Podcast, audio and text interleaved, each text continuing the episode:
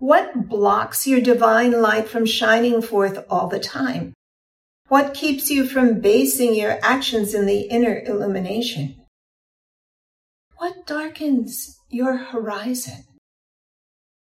Oh, it's your mind.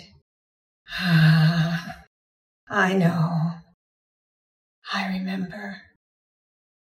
And I know the way out. You see, if you're caught in a trap and you want to get free, don't talk to your cellmates. Talk to the ones who've gotten free. The way out is the way in. Once that inner door has been opened for you, you can see inward to a whole new level. You can feel your way. You can find your way in there, which is in here. And once that inner door is open, it's through the same door that the light of consciousness shines through. So I'm back at New Year's resolutions. How will you keep that inner doorway open?